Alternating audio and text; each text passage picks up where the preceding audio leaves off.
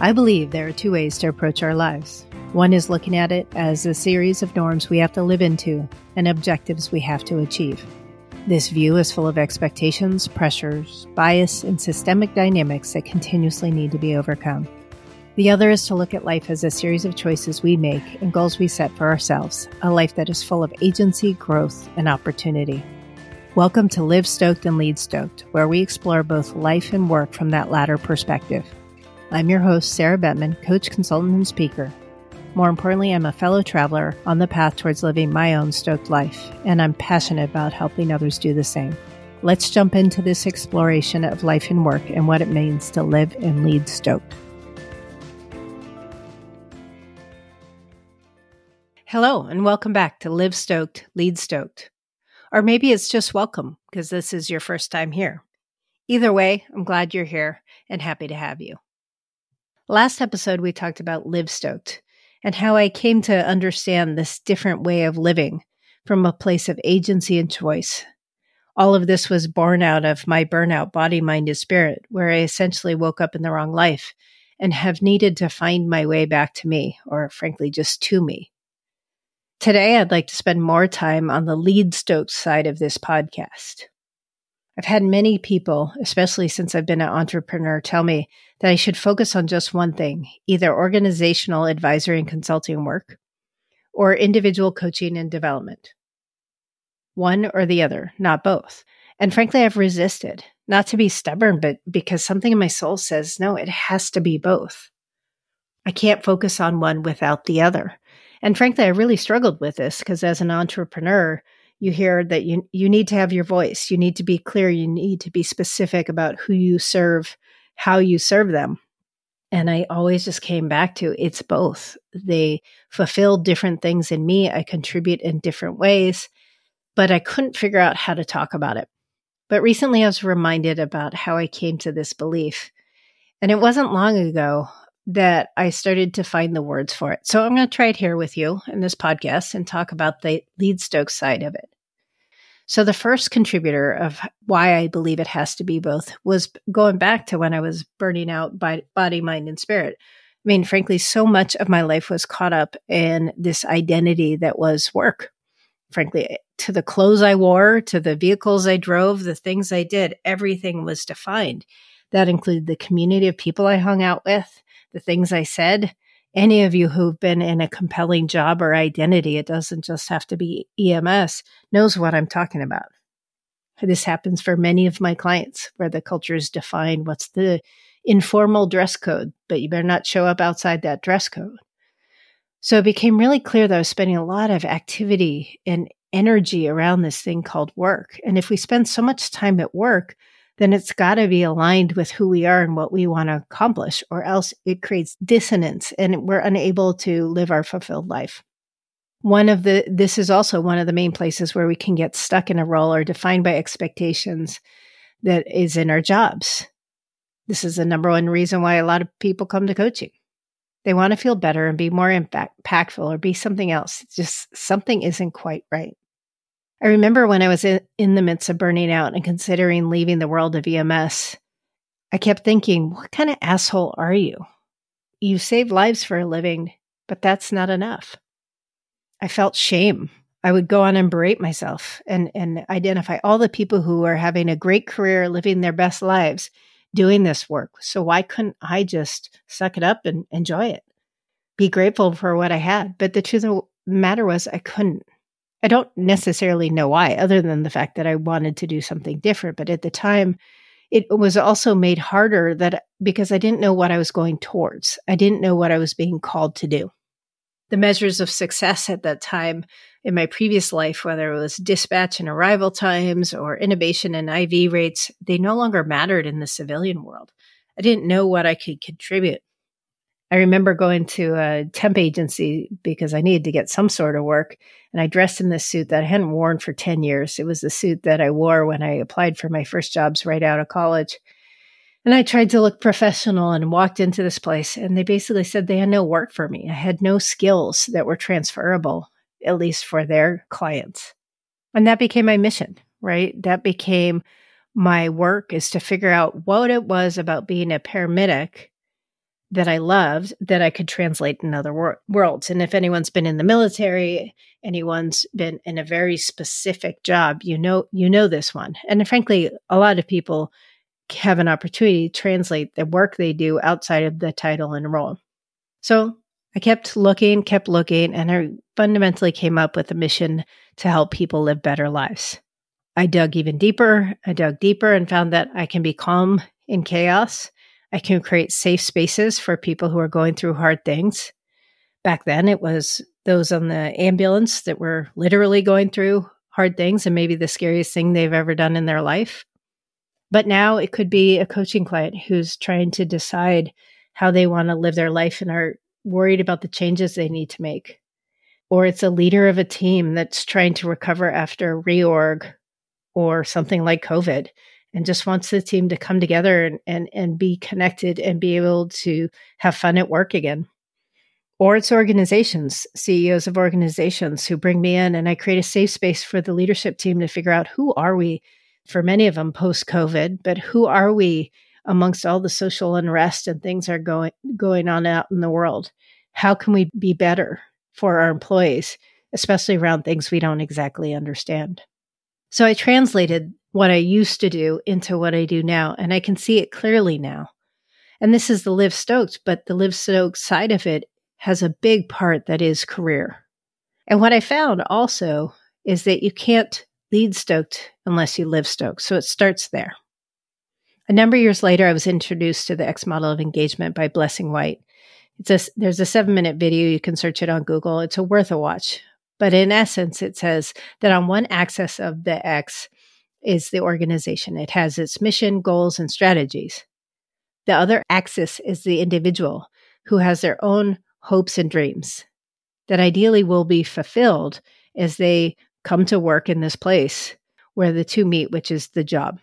Where there is great alignment, the employee can not only contribute to the success of the organization, but they can fulfill their own goals. The organization not only benefits from those contributions, but is fulfilling their mission and goals because of that work that the employee is doing. This is full engagement and the lead stoked side. What's been interesting for me is that it's hard for many leaders, especially of certain generations, to break from the patterns and norms of leadership as they learned it.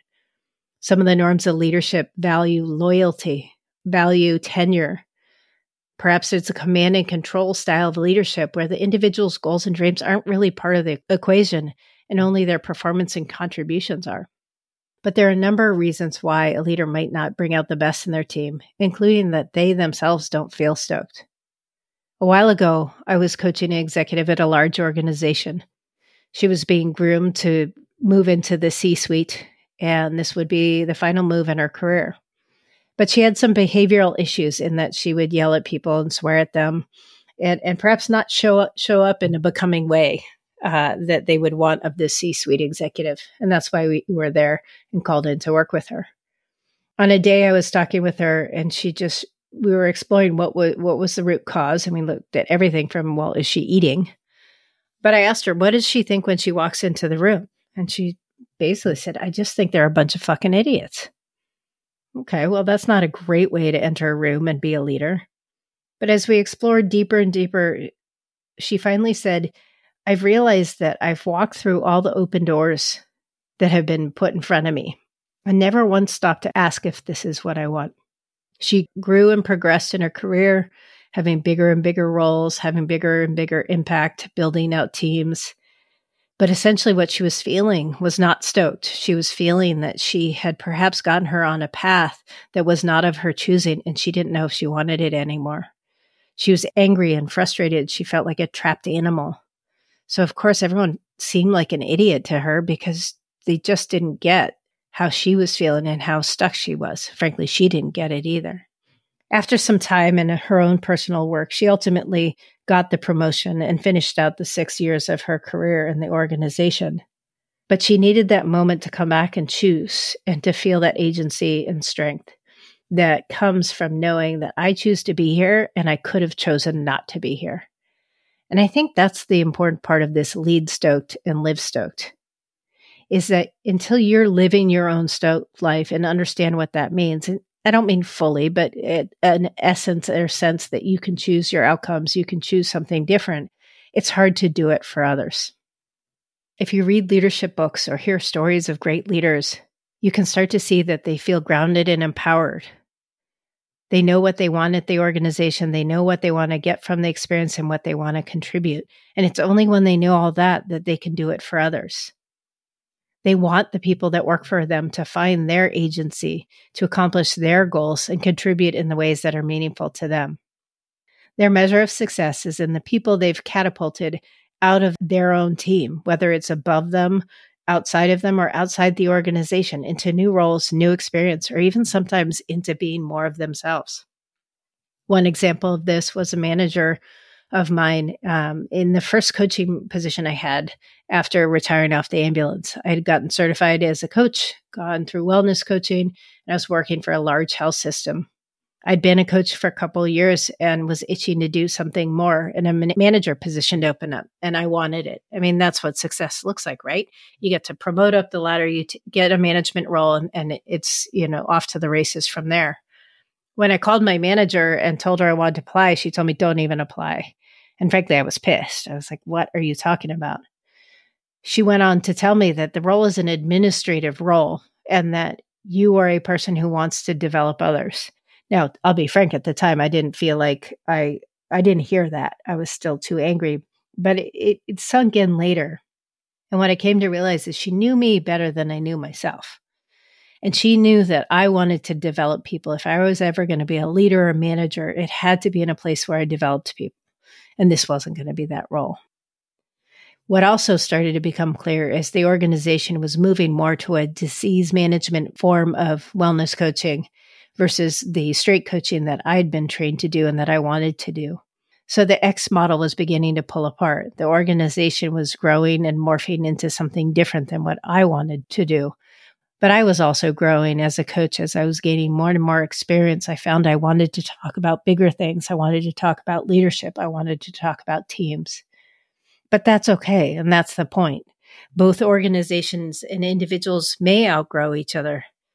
But as long as both got what they needed in the time together, it's all good.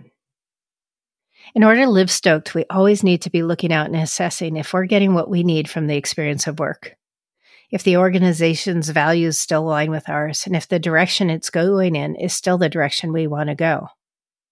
If the answer is still yes, then as a leader, in order to lead Stoked, we need to generate a culture where these conversations can be had safely and openly, where individuals can share their dreams, their fulfillment, their fears, where they can explore the same questions that you're exploring in yourself. As a leader, in order to lead Stoked, we need to generate a culture where these conversations can be had safely and openly, where an individual's fulfillment is part of the conversation, where they can share what they want to get from their experience of work, where they can share their values and see if they align. And openly, the team can discuss is the organization's direction still going the direction the individual wants to go? So there you have it. Live stoked, lead stoked. In my world, they can't be separated. We will be exploring both sides of the coin, both axes of the X model, the pendulum back and forth, whatever metaphor you want to use, we're going to look at it all. So I thank you so much for listening today. If you have any questions, don't hesitate to send them my way. I may just answer them during one of our AMA or Ask Me Anything sessions. In the meantime, have a great day, and I'll catch you next time. Thanks so much for joining us for Live Stoked, Lead Stoked. We know you're busy, so it means the world to me that you'd spend this time with us. If you're interested in digging deeper on the topics discussed today, be sure to check out the show notes for resources and links related to this episode. And don't forget to hit that subscribe button if you found this to be time well spent. Your support helps us immensely. Plus, consider leaving a review. They're like virtual high fives, and I appreciate every one of them. Finally, stay connected with us on Facebook, Instagram, or LinkedIn. Feel free to shoot us a message or a question. Your stories and experiences enrich the community we're building here, and you never know, your question may end up on a monthly Ask Me Anything. So until next time, keep subscribing, keep reviewing, and keep living your most stoked life. We'll be back with more inspiration, stories, and insights. See you then.